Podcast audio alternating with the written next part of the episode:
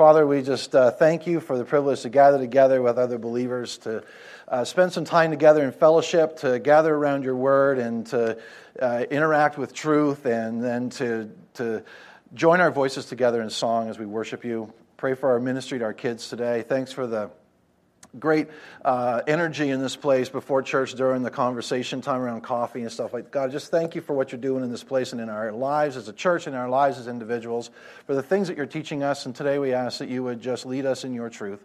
And we thank you in Jesus' name. Amen. So we are in a series that we're calling Big Hairy Audacious Questions. And if you are a skeptical person, how many of you are okay with acknowledging that you are a bit skeptical by nature? Anybody here? Let me just see. I'm kind of curious. I know you're skeptical. You don't want to put your hand up because you're skeptical of what I might want of you. But, okay, even a little bit. If you're a skeptical person, or even if you would say you're at very least skeptical about a few things about the Christian faith, we've been hoping you would show up. Or if you found yourself in conversations, or maybe you go looking for these kinds of conversations, maybe you're that messed up with friends and family members and coworkers who are skeptics, and you love to have those conversations. But you interact with people who are skeptics, who have some really big questions that have kept them maybe at arm's length from Christianity, and you want to be better equipped to be able to engage with them. And so this is great. I'm really, really glad you're here this morning. So what we did is, a few weeks ago, I put out an email, and we put it on Facebook, that we wanted you to send us your biggest, most difficult questions about the Christian faith. We wanted to hear the questions that you're hearing from your skeptical, unbelieving, unchurched friends, from the, family, coworkers, whoever they are, and you responded to that. You sent in nearly 40 questions, and these aren't softball questions to make the pastor look smart. These are some of the big ones, and the most difficult questions that you wrestle with, even as followers of Jesus, are questions that the unbelieving people in your life wrestle with, and maybe like to bring up in conversation just to get you going, or maybe to validate their reasons for being skeptical of the Christian faith. So here's the deal. These aren't new questions. Most of these are questions that have been around for a long time. They're questions that people have carried with them for sometimes hundreds and hundreds of years. And they're questions that make a lot of people skeptical. And some of you are Christians, and you've decided that Jesus is your Savior, but you're still skeptical when it comes to a few specific issues in your faith. Maybe you're not a Christian. Maybe you have a friend who says, no, I can't be a Christian until I get this question or these questions answered. So we've taken these questions that you've submitted, maybe a couple of my own, and we're putting together this series that we're calling Big, Hairy, Audacious Questions. And I don't know how many of these we're going to address. We'll figure that out as we go, but I think this series is going to take us a while, so I would say settle in, because we're going to be here for a few hours at least. That's really why I canceled softball. So if you missed part one a couple weeks ago, it's not a big deal. These are not necessarily these are kind of standalone messages. They don't necessarily build one off the other, so one isn't really dependent on the other. But having said that, I hope that you would pick up the CDs, or go online to faithcommunityfellowship.com and listen or download, or better yet, subscribe to the podcast so that you can listen in as we try to answer these big, hairy, audacious questions. So I'll say this. In part one, we established that everything is a belief system. If you're a Christian, you understand that that's a belief system. If you have friends or coworkers who are Muslim or Buddhists or Jehovah's Witnesses or even Republicans, just kidding. Those are belief systems. And so atheism is a belief system. And if you think you're the exception because you're like, I don't really have a belief system, I'm still trying to figure it out, and I'm borrowing from this belief system and from that belief system, and I'm not really sure if I really have a belief system at all, I would contend that even the absence of a belief system is a belief system. Now, the reality for all of us, it's true for Christians, it's true for wherever you sit on the spiritual spectrum, is that you're staking your life on your belief system. That's what you're doing. You're staking your life in your belief system. We only get one shot at this. And if you get it wrong and you end up being wrong and you've staked your life on it, it's kind of a big deal. And you might say, well, I don't really believe anything happens after we die. We just decompose and that's it. End of story.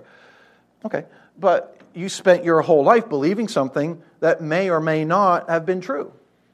And at that point, you'll find out for sure that whether what you've believed is true or not. And even for those people who say, well, I don't really have any religion, I don't believe in any religion, and that's a growing percentage of people in America, then you're staking your life and your afterlife on that belief system. And the challenge for some of us church people is that we think Christianity is just something that we have to believe. Some of you grew up in church. How many of you consider yourself to have grown up in church? I'm just curious. All right. Yeah, some of you are really messed up then. And you're like, you got issues that look like nobody else's issues. And you're like, I don't even know. I'm just a Christian. I don't even know if it stands up intellectually or not. But I guess I should believe it because I've always believed it. And it's what my parents taught me and my grandparents and before that for generations. And I don't want to disappoint my parents or my grandparents or whoever. Maybe you're just one of those people who says, well, I've just always believed. I don't ever remember not believing. But you've never really been convinced that there are good reasons for believing. I think there are some great reasons for believing, and I think there are some respectable reasons for not believing. And what I want to try to do here is to have an honest conversation about these belief systems. And I acknowledge that it's pretty much a one-way conversation here because I'm going to do all the talking, so I would encourage you, if you want to engage in a meaningful conversation with lots of opinions and multiple voices, get some people together. Have them over to your house, have coffee, talk about these topics, ask some more questions, and then ask some more questions, and get as interactive as you can with this stuff, because it's just tough to do that in this environment, even with just this many people in the room. Just make sure that at some point you can ask, what does this mean? What does this mean for me, and what's really at stake? So I hope that at the end of this series, sometime in like 2017, that even if I haven't been able to change your mind, that at least we've come out of this with an open mind. That's really my goal. And for those of you, I'm a pretty persuasive guy. I believe I could change your mind, okay? Let's just get that out there right now. But I'm just kidding. It's not my agenda. My agenda is not to change your mind, to persuade you and change your mind. My agenda is for all of us to engage with open minds. I'm not afraid of you in an honest pursuit of truth. I encourage that. So I hope you'll come away each week a little bit better equipped to maybe engage in some conversations, that you'll be able to talk with the skeptics in your life and be well-informed, and that you'll be honest and humble in those conversations. And I'm well aware that a lot of people think that Christianity is anti-intellectual, that it's the opposite of an intellectual approach. You know, some of the best minds in history have looked at all the arguments and all the evidence and decided in favor of Jesus. Oh, and some of the best minds in history have decided against Jesus and Christianity too. But being a Christian doesn't mean that you've got to check your brain at the door. Being a Christian doesn't mean that you have to suspend all critical thought and reasoning. In fact, I think there are some very, very compelling reasons that may lead you to become a follower of Jesus and to trust Him with your life if you really explore those reasons. But regardless of where you land on this, you're staking your life on whatever belief system that you're leaning into. So the question we want to wrestle with today, and each week we're looking at one question. A lot of these questions are questions you've submitted, and I found that several of them fit into three or four general categories. So they were phrased a little bit differently, but you were essentially asking the same thing, so I've kind of lumped them together. So here's today's question, and this is kind of the conglomeration of three or four different questions that came to me, but we're going to phrase it this way, and it's, how can Jesus be the only way to God? That's a great question. Great question. For some of your friends, and maybe for some of you sitting here, because I don't know everybody's story, that's why you're not a Christian. Because you're like, well, I believe Jesus is like, he's like a way to God. And I believe that Jesus can be a valid way for some people. But seriously, how can He be the only way to God? And some of you who are Christians might struggle with this too. Because you're like, well, I believe He's my way. But does He have to be the only way? And it bothers you because it sounds a little bit arrogant, and it does. It sounds very, very narrow and exclusive. So I get it. It's a really tough question. And in the culture that you and I live in and are a part of and contribute to, it's a big one because people don't like to be excluded. So how could Jesus seriously be the only way to God? Now, if you've ever been excluded from something, you know how uncomfortable that feels. Some of you remember how it felt to get cut from the team, and some of you feel like the outsider in your own family, and some of you know what it's like to hear about the after-work get-together the next morning, so being left out, being excluded isn't fun, and sometimes it's painful. So when we ask this question, how can Jesus be the only way to God, we're asking it because it feels very exclusive. And if we're honest, it seems controlling and it seems unreasonably fear-based, so I get that. I think another way to ask the question is, why do I have to accept Jesus as my Savior? Why do I have to believe? Why can't God just kind of wave His wand and everybody gets in? I mean, since the price that Jesus paid was so great, why leave anybody out? And there's a branch of theology that leans that way. Why not just include everyone? I know people who believe in Jesus, they are followers of Jesus, they believe in His divinity, they believe that He's the Son of God, but they don't believe that He's the only way to God.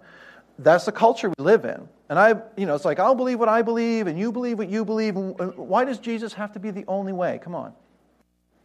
So I want to pose to you a very different way of thinking about Christianity and about Jesus. Again, I may not be able to change your mind, but I hope that at least in the little bit of time we have today, that your mind might open just a little bit. We said in part one that sometimes the best way to answer and address a difficult question is with another question. And since today's question is, how can Jesus be the only way to God? My response to that is, what if Jesus' way is the most inclusive way?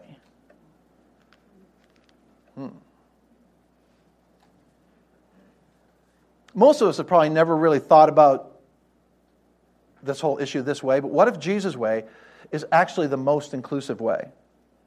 I don't know, you probably don't have a category for that. That's why there's like zero reaction. I didn't expect one. That's fine. I hope you're thinking about it.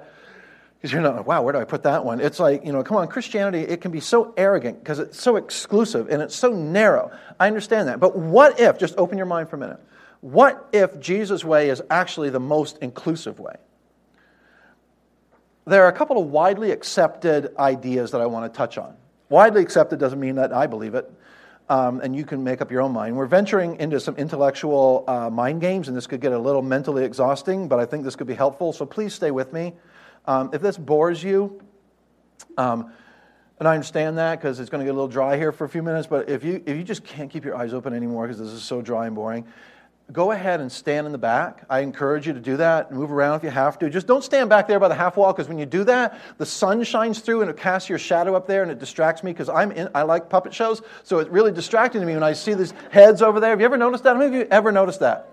So the people who stand back there, when you get up and go to the bathroom, don't come back in, you stand back there, you never knew that you were also casting a puppet show, like a shadow puppet show up there. It's really... Now, okay, you never even... Now I've created a distraction that wasn't a distraction. Maybe I'll just go stand over there. So anyway, sorry. What was I saying? Oh, yeah.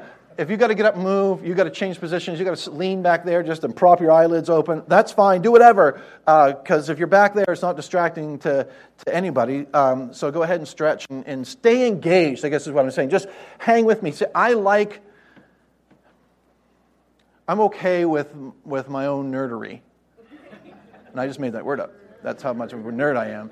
I'm okay with that, and I like dry intellectual stuff and evidentiary stuff, and I like those kinds of round we go and these kind of mind whatever. So this interests me, so I hope it interests you. You know what? If you're really, really, really bored and struggling to stay awake, we saved some seats for you right here. And I guarantee you won't be able, you'll be mesmerized if you're sitting right here. Anyway, I want to look at several ideas that are widely accepted. Most of us grew up in the Western Hemisphere. Some of these ideas are just widely accepted because of where we grew up. You probably believe them. Maybe you do. Your friends, family, coworkers probably believe them too, whether they're Christians or not. These are ideas that are just widely accepted in a post-Enlightenment, post-Christian, post-modern Western culture. So here's what just about everybody believes, Christians and non-Christians. Number one is that all world religions are basically the same. Most people believe that. Christianity is just one religion, and then there's Islam, and there's Buddhism, and there's Hinduism, and you might believe that all world religions are basically the same, and it's just widely accepted to be true. And you talk to people inside the church and outside the church, and a lot of people, an overwhelming percentage of people believe that. I want to suggest to you that the truth is very, very different from that. If you go, here's the thing, not a single world religion agrees with that. If you went to a, and depending on what you read, there are anywhere from 5 to 12 recognized world religions, okay? So if you go to a Jew and say, so basically you guys are just like the Muslims, right? No, not at all, not even close. Go to a Muslim and say, so basically you're just like Baha'i, right? I'm like, no, not at all. Go to a Buddhist and say, so Buddhism and Catholicism are basically the same, right? But I know it's crazy when you start to really get that bore down on it a little bit. Somehow in our Western culture, we believe that all religions are basically the same, but that's just not true. And I know it's what everybody seems to believe and wants to convince themselves to believe, and I know it's what people tend to think, but study world religions. Even at a surface glance, if you think this is true, you clearly have never read much about world religions, because at a surface glance, you will realize that not a single world religion teaches that all religions are the same, because they're not. And you might say, or your friends might say, you know, well, I believe that all religions are basically the same, and that's fine, but you need to understand you are making that up. All you need to do is read a little bit about these different religions. You'll conclude they are not basically the same. So you're making up a belief system now that fits you, but it isn't based on anything true. It's like saying in 2015 that I believe the earth is flat. I'm convinced. I know what people say. I've seen the evidence, but I believe that the earth is flat. I know it's flat. I believe it so much that I know it's flat. And that's fine, you know, even though we know it's round, and nobody believes that anymore. And if you want to believe that all world religions are the same, that's fine, but it's on a level with, I believe the world is flat. And if you believe that, then you might as well believe that 2 plus 2 equals 5 as well. Because no world religion is going to agree with this. The only people who say that all world religions are the same are people who haven't studied world religions. So second proposition that's widely accepted is that all religions that claim to be the only way are arrogant and wrong. And I stumbled on that, so let me repeat that. All world religions that claim to be the only way are arrogant and wrong. And I understand why some people feel this way. Because in some cases, some of the things that have been done in the name of exclusive views are just wrong. And you were born in the 20th century, Western Hemisphere, Western world, and this is how you think? Well, the statement that all religions that claim to be the only way are wrong is by its own terms arrogant and wrong. And this is a logical leap here, but if you're going to use logic to disprove the claims of Christianity, then you've got to be willing to play it both ways. The reality is that the very statement that all religions that claim to be the only way are wrong is by its own logic, by its own terms, a wrong and arrogant statement. Because if I come along and I say, I'm right, and you say, no, you're not, you're wrong, then it's like, wait a minute, that's absolutist. What you're saying to me. That's exclusive. That's a little bit arrogant. And if you're telling me that I can't say I'm right, and you're telling me that I'm wrong by saying I'm right, then you've just established yourself as right, and you've positioned yourself in opposition to me.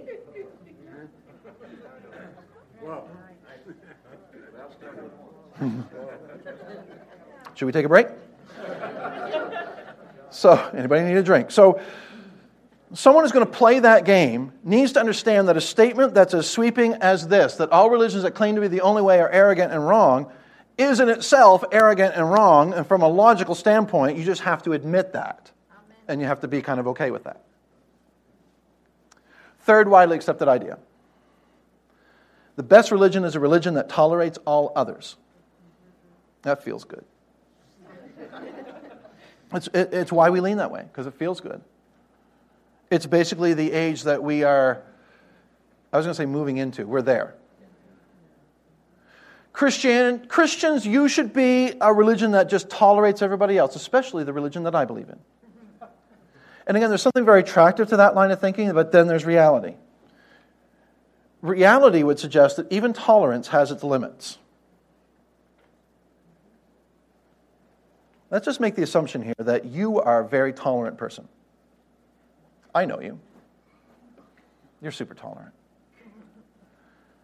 Okay, understood. You're a very tolerant person. That's nice. Do you tolerate everything? Oh, pretty much, yeah, I'm very tolerant. I tolerate everything.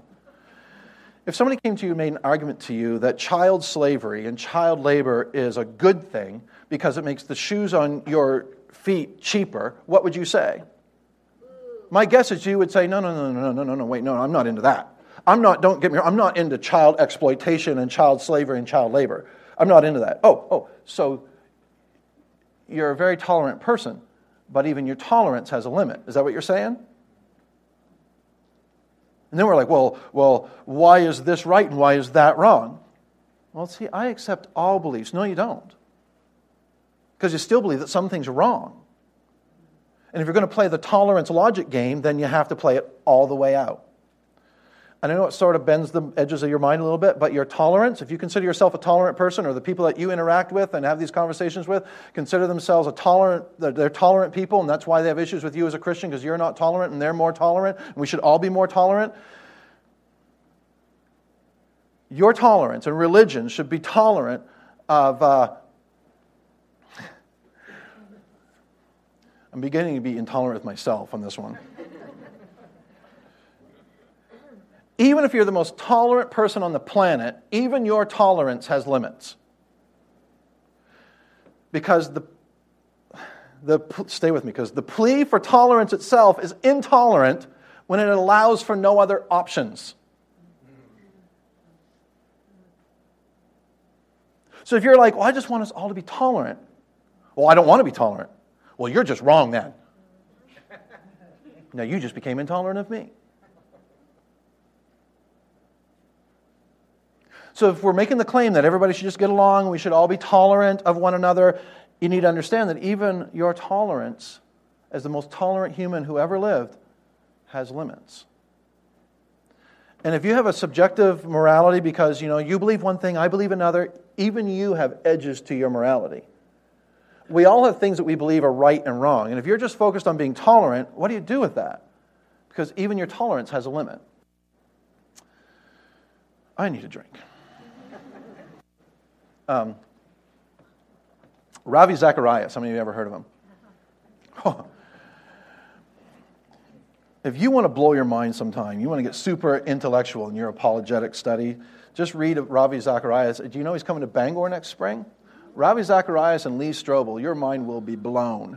And so I plan to get tickets for that as soon as they're available next spring. They're coming to the Cross Center in Bangor. Anyway, Ravi Zacharias says this. He says, what the person means who says you must be open to everything is really you must be open to everything that I am open to, and anything I disagree with, you must disagree with too. Great point. So if you or your friends are going to play this logical game and to have credibility, to be honest in your position, you've got to go deeper. You've got to take your logic and you've got to take your thinking to the edges and explore it. A little bit more here, and I promise, and we're not going to camp here forever because I know it's a little heady and a little confusing, but all truth is by nature exclusive. All truth is by its very nature exclusive. Even to claim that there is no truth is an exclusive claim. So if you're talking to someone and they're like, well, there's no such thing as objective truth. Well, they just disproved that, didn't they? Because they just said objectively that there's no such thing as objective truth. So all truth claims, even if you say all truth is relative, that's by nature an exclusive claim. So you could criticize Christianity or other belief systems for that matter by saying they're not tolerant, but I am. And you would be wrong. Because all truth, even your claim that there is no truth, or even your claim that you are tolerant of all things, is in itself an exclusive claim. That was all just to set up this point that I want to make here. Here's another way of phrasing the question. What if Christianity is inclusive? What if Christianity is inherently inclusive? And you're like, no, it's not inclusive. It's exclusive because it says that Jesus is the only way to God. What about other religions? And what about people who've never heard? And what about people in other countries where Christianity is prohibited? And what about, and what about, and what if? What if Christianity, by its very nature, is inclusive? I know we don't have a reputation for being inclusive. Christians don't. But what if you actually studied the historical context of Christianity and studied the Scripture to discover that, in fact, Christianity is radically inclusive? Because I think if you did that, that's what you would find. And again, you don't have to check your brain at the door to be a Christian, all right? So investigate this. Look at what the Scripture has to say. Read what ancient historians have to say. Christianity is about 2,000 years old. It got its roots in Judaism, which goes back thousands of years before that. But it was born in Greco-Roman culture, the empire of the Greeks and the Romans, biggest superpower in the world. That's Christianity's backdrop. But when Christianity came along, it was making in Jesus a distinctive claim that was very, very different from any other claims in the first century. Here's the thing. Greco-Roman culture was very inclusive theologically. They believed that each person should have their own gods and have as many gods as possible and have a god for every moment of the day, different gods, a whole collection of gods. That's great. In that way, it's not a lot different from our culture. Because we hear things like, well, you have your God or Jesus or whatever, and that's not my God, that's not my belief system, but that's okay. And the Greco-Romans would agree with that. They had many, many different gods. In fact, it's Greco-Roman, which means it's a fusion of the Greeks and the Romans, and the Greeks had their gods, and the Romans had their gods, and then they kind of put it all together, and they had this myriad of gods, and they didn't even understand the concept of monotheism at all. They didn't believe in one God. They were pluralists. They had all kinds of gods. So they were very inclusive theologically, believing that each person should have their own god or gods, but the Greco-Roman people were exclusive economically and socially and often treated the poor and women brutally. So I already have a problem with this. So very open theologically, hey, whatever you want to believe, that's great. But economically, they practiced slavery, and economically, the rich were very rich and the poor were very poor. And socially, there were divisions everywhere, and they treated the poor and women brutally. Women had no rights. They were the property of the father or the husband, and as a result, women were treated very, very poorly. And children were treated even worse. This was the cultural system this is how they treated children. There was an inherent bias towards male children. As a man, if your wife bore you a girl, then the father would look at the child, look at the whole scenario, and decide whether or not he wanted to keep her, if there's any value to him to keep her. And if he chose so, he would just put this newborn baby girl on the side of the road, and one of two things would likely happen. Either she'd be picked up and sold into slavery, or just as likely she would die of exposure, and nobody thought anything of it. It's just how it worked. So they were very inclusive theologically and very exclusive when it came to treatment of people. That's Greco-Roman culture. Look at early Christianity. This is the historical backdrop of early Christianity. Christians believed the opposite of the culture they were living in. Can you identify with that? We're like, oh, we're so oppressed and we've got it so bad here and we used to be this and now. The early Christians believed the opposite of the culture they were living in. Christians believed that there was one way to God, but they treated the poor and women with special honor. So they were exclusive theologically. Jesus is the way, He's the only way to God, but we're going to treat you with honor and with respect. And Christians came up with this morality that said, this is how you treat women. Marriage is a union under God. Guys, you stay married to one woman for life. You honor her, you cherish her, you protect her, you love her like Christ loved the church. Whoa, there's a lofty bar to attain to. And these children, they're dressed in a way that was radical. They were loved. Boys and girls both were loved. Remember the scene where Jesus says, bring the kids to me. Let them come to me. I want to spend some time with them. I'm tired of you adults who drive me crazy. I just want to hang out with some kids and jammers, you know? Like, I want to go serve there. And the disciples are like, they're kids. They're snotty nosed. Get them out of here. Gross. But Jesus spent time with the children, with little boys and little girls. And eventually Christians learned to see the image of God in children, in boys and girls and in women. And then it went way beyond this, because the early church was a microcosm of diversity that wasn't happening in any other culture or any other religion. And you might think of it, and you might have friends who think of it as very exclusive, but the reason you think of it as exclusive is because you're living in the after effects of Christendom. Here's what I mean. We've had 2,000 years of Christianity. And you grew up thinking, well, it's just the way it's always been. But it wasn't. When you study history, you begin to realize that the early Christians, they were radical in their diversity, radical in their inclusiveness. And the reason you don't think of it as radical is because you've grown up in a culture that maybe doesn't profess Jesus anymore, but is living with the aftereffects of 2,000 years of Christendom or Christianity. That's why, even though this might sound self-evident, it's not. You might think, well, I'm not even a Christian. I believe that. I believe in diversity. I believe in respectful treatment and honor of people and that people have worth. And you might think, I'm not even a Christian, but I believe that. Or you might have a friend who says, I'm not a Christian, but I believe that. Why? Because the early Christians changed the game when it came to ethics. Changed it forever.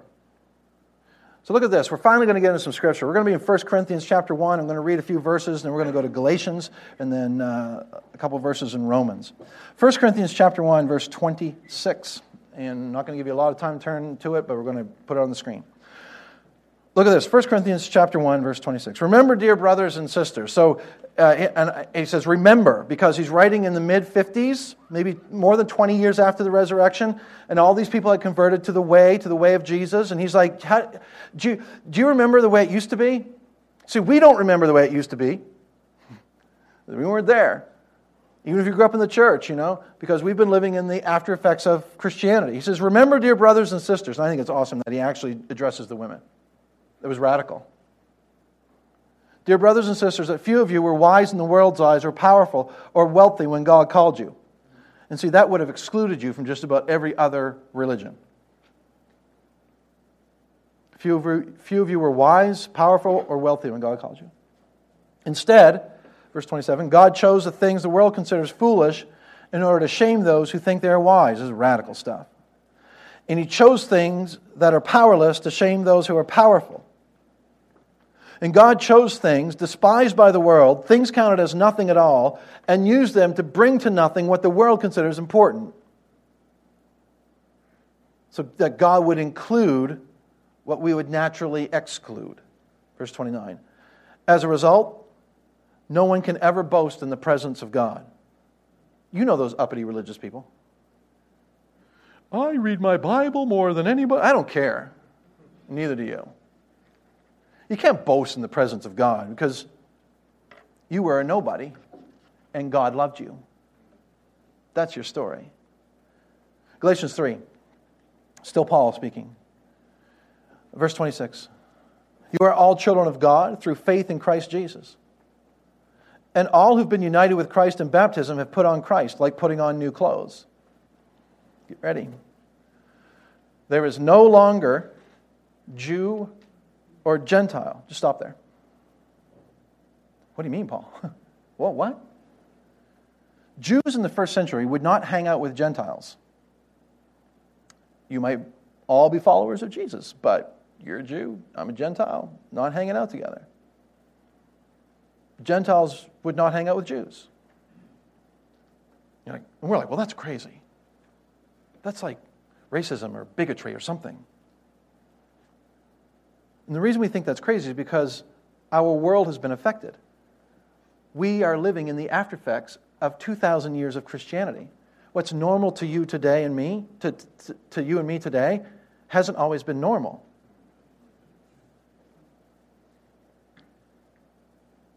Go to parts of the world that don't have the history of Christendom that we have. Go to Africa and ask the Hutus how much they like the Tutsis. That's been pretty obvious in the last 25 years. Go to Eastern Europe and talk with people about the ethnic hatred that has haunted them for hundreds and hundreds of years. And Jesus comes along and shares His gospel, His inclusive gospel. And His closest followers, like Paul, say, no, Jesus has changed everything. He says, there's no longer Jew or Gentile, slave or free, male and female, for you are all one in Christ Jesus. When you read the New Testament and you read about all this tension between the Jews and the Gentiles, and you wonder, what is the deal with these guys? Why can't they just get along? Can't they just get over it? And they couldn't. They couldn't until they started to radically impact the culture because of what Jesus accomplished on the cross. And Christianity, which has this weird reputation for being exclusive, is actually radically inclusive.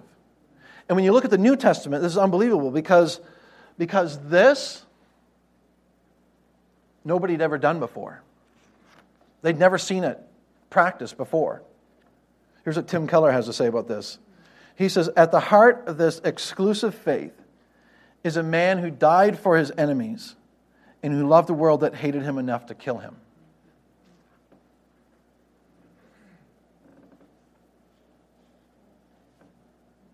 It's well said. And this is what people look at and say, well, that's too exclusive. At the heart of this exclusive faith is a man who died for his enemies and who loved the world and who hated him enough to kill him. Early Christians didn't kill people who disagreed with them. They willingly gave their lives out of love for them. If you're an authentic follower of Jesus, you don't kill somebody who disagrees with you,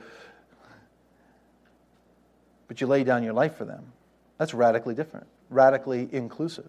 Look at this passage from Romans chapter 5, verse 6.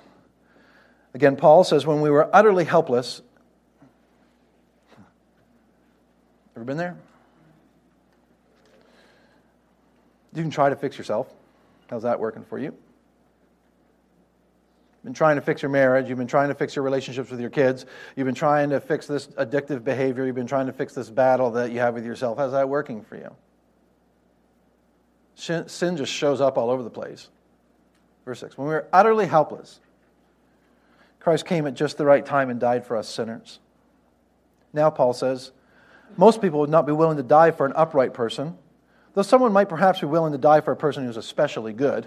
Let's just do a survey real quick. Show of hands. How many of you would be willing to die for a son or a daughter? If you're a parent, you should put your hand up right now. Okay? That's how it works, right? Those are the rules of the game. Okay? Because they might be in the room, might be wondering, oh, wow, okay. How many of you would be willing to die for a spouse? Same rules apply. Think of a person. Oh, how many of you would be willing to die for your boss? Think about that. Okay, all right. It's not even Monday. Interesting. I didn't say how many of you would be willing to kill your boss. Think of the person who has caused you the most hurt in your life, the person most responsible for the baggage and the emotional scars that you carry around. How many of you would be willing to die for that person? You know? Verse 8, God showed his great love for us by sending Christ to die for us while we were still sinners. This is the radically exclusive Christianity that so many people are skeptical of. Some of them even hate it because it's so exclusive. God showed his great love for us by sending Christ to die for us while we were still sinners. Jump to verse 15. And he's having this whole discussion about Adam's sin and how we all inherited Adam's sin. He says there's a great difference between Adam's sin and God's gracious gift. For the sin of this one man, Adam, brought death to many. But even greater is God's wonderful grace and his gift of forgiveness to many through this other man, Jesus Christ. And the result of God's gracious gift is very different from the result of that one man's sin. For Adam's sin led to condemnation. But God's free gift leads to our being made right with God. How do you become a Christian? It's not through what you've done or anything you can do. It's through what God has already done through Christ. He says, even though we are guilty of many sins. Verse 17. For the sin of this one man, Adam, caused death to rule over many. But even greater is God's wonderful grace and his gift of righteousness. For all who receive it will live in triumph over sin and death through this one man, Jesus Christ. This is where I wanted to get to. Verse 18, yes, Adam's one sin brings condemnation for everyone, but Christ's one act of righteousness brings a right relationship with God and new life for everyone. Not just the good people, not just the smart people, not just the wealthy people, not like, oh, good for you, you were born in a Christian home, oh, lucky you, you were born in the United States of America, you're in, none of that. And can you imagine how radical this was for the first century? In a world that was exclusively exclusive, Christianity comes along and paves this new way. And this isn't about anything that you've done or anything that you could do. You just receive this as a gift. When you come to trust Jesus as your Savior, you get a right relationship with God and you get a new life, and it's for everyone. So here's my question. What could be more inclusive? What could be more inclusive? This one way that Jesus offers, I think it's the most radically inclusive way. A few years ago, Andy Stanley said it this way. He said it means three things: that everybody is invited, everybody is included, and everybody is important. What if Jesus' way is the most inclusive way? And I realize I probably haven't changed your mind in the last 40 minutes. But I hope at the very least your mind is open. And if you're staking your life on what you believe, and we all kind of are, isn't this worth honestly investigating? What if Jesus' way is the most inclusive way? Let me read this verse from Romans 5, then we'll repeat it out loud together because I love this, chapter 5, verse 18. Christ's one act of righteousness brings a right relationship with God and new life for everyone. And I think we ought to read this together. Read it with me. Christ's one act of righteousness brings a right relationship with God and new life for everyone. For everyone. If I were editing that, I would have put an exclamation point at the end of that. What could be more inclusive? It's just radically different, radically inclusive. So what do we do about it? What difference does it make? What can I do? What can you do as a response to this?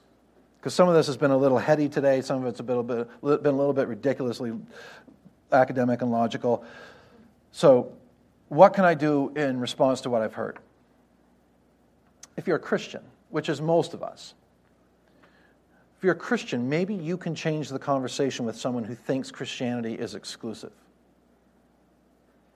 And they might not go, oh man, you're right, I've been wrong all along, you're so smart, you know, they may not respond that way, but maybe it'll open their minds at least.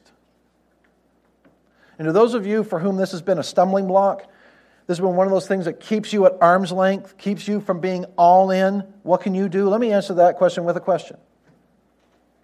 How will you respond to the fact that everyone is invited, everyone is included, and everyone is important, including you? See, it's not just a story. It's not just logic. It's not just academic. It's personal. And God came in the form of a person, in the person of Jesus, not just to save humanity, but He came for you because He loved you, even in your sin. He loved you, even in your rebellion. He loved us when we were broken. And as crazy as it sounds, He wants a relationship with each of us. He wants you to have a restored relationship with your Heavenly Father. So what if Jesus' way is the most inclusive way? Let's pray together.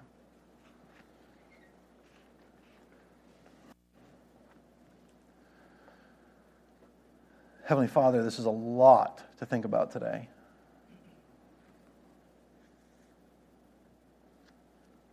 Who knew that when we answer a question with a question that it'd take us here, but thank you for this time together to really explore and meditate a little bit on these questions. Because we're staking our lives on what we believe. So help us to test the authenticity, the reliability of these assumptions. And God, as we continue to study the good news and to study the gospel of Jesus, may we really personally come to understand that Jesus really loves us.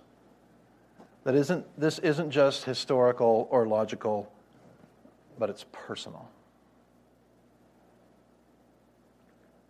And Heavenly Father, if there's anyone in this room this morning who has yet to take that step of faith towards you, towards a relationship, towards receiving Christ as their Savior and restoring that relationship with their Heavenly Father, may this be their day to take that step in your direction.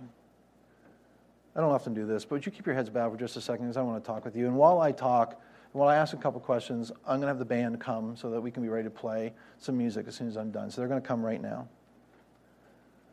I'm just wondering, while we're sitting here quietly, have you ever expressed to your Heavenly Father, thank you that Christ died for my sins? Thank you that he was buried, that he rose from the dead, that he lives today. I want to embrace him as my personal Savior. Has there ever been that moment for you? And I know you might have questions that are so sophisticated, I'll never be able to answer them for you in a satisfactory way, but the real issue is, what have you done with Jesus, and what have you done with his gospel? That Jesus died for our sins and he rose from the dead. Listen, if there's never been a moment in your life that you've embraced that personally, I want to give you that moment today. Today's a perfect day. This is the message that brings us together.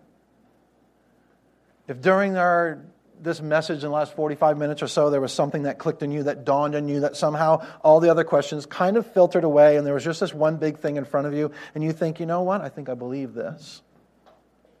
Perhaps this is the day for you to embrace this message and to be restored in a relationship with your Heavenly Father. So if you find yourself right there, well, Christians in this room pray for you. I want to lead you through prayer. You change the words, you can say it out loud, you can say it in your heart, you can write it down, but however, just communicate it with God in your way and just say something like, Heavenly Father, I believe Jesus died on the cross for the sins of the world and for my sins. I believe he was buried, and I believe on the third day you raised him from the dead and that he was seen. And I embrace him as my Savior. I'm trusting him to provide forgiveness for my sin, my past sin, the sins I'll commit this very day, and my future sin. I embrace his forgiveness. Receive me into your family. I'm thrilled to establish this new relationship with my Heavenly Father in the name of Jesus, the resurrected Savior. Amen.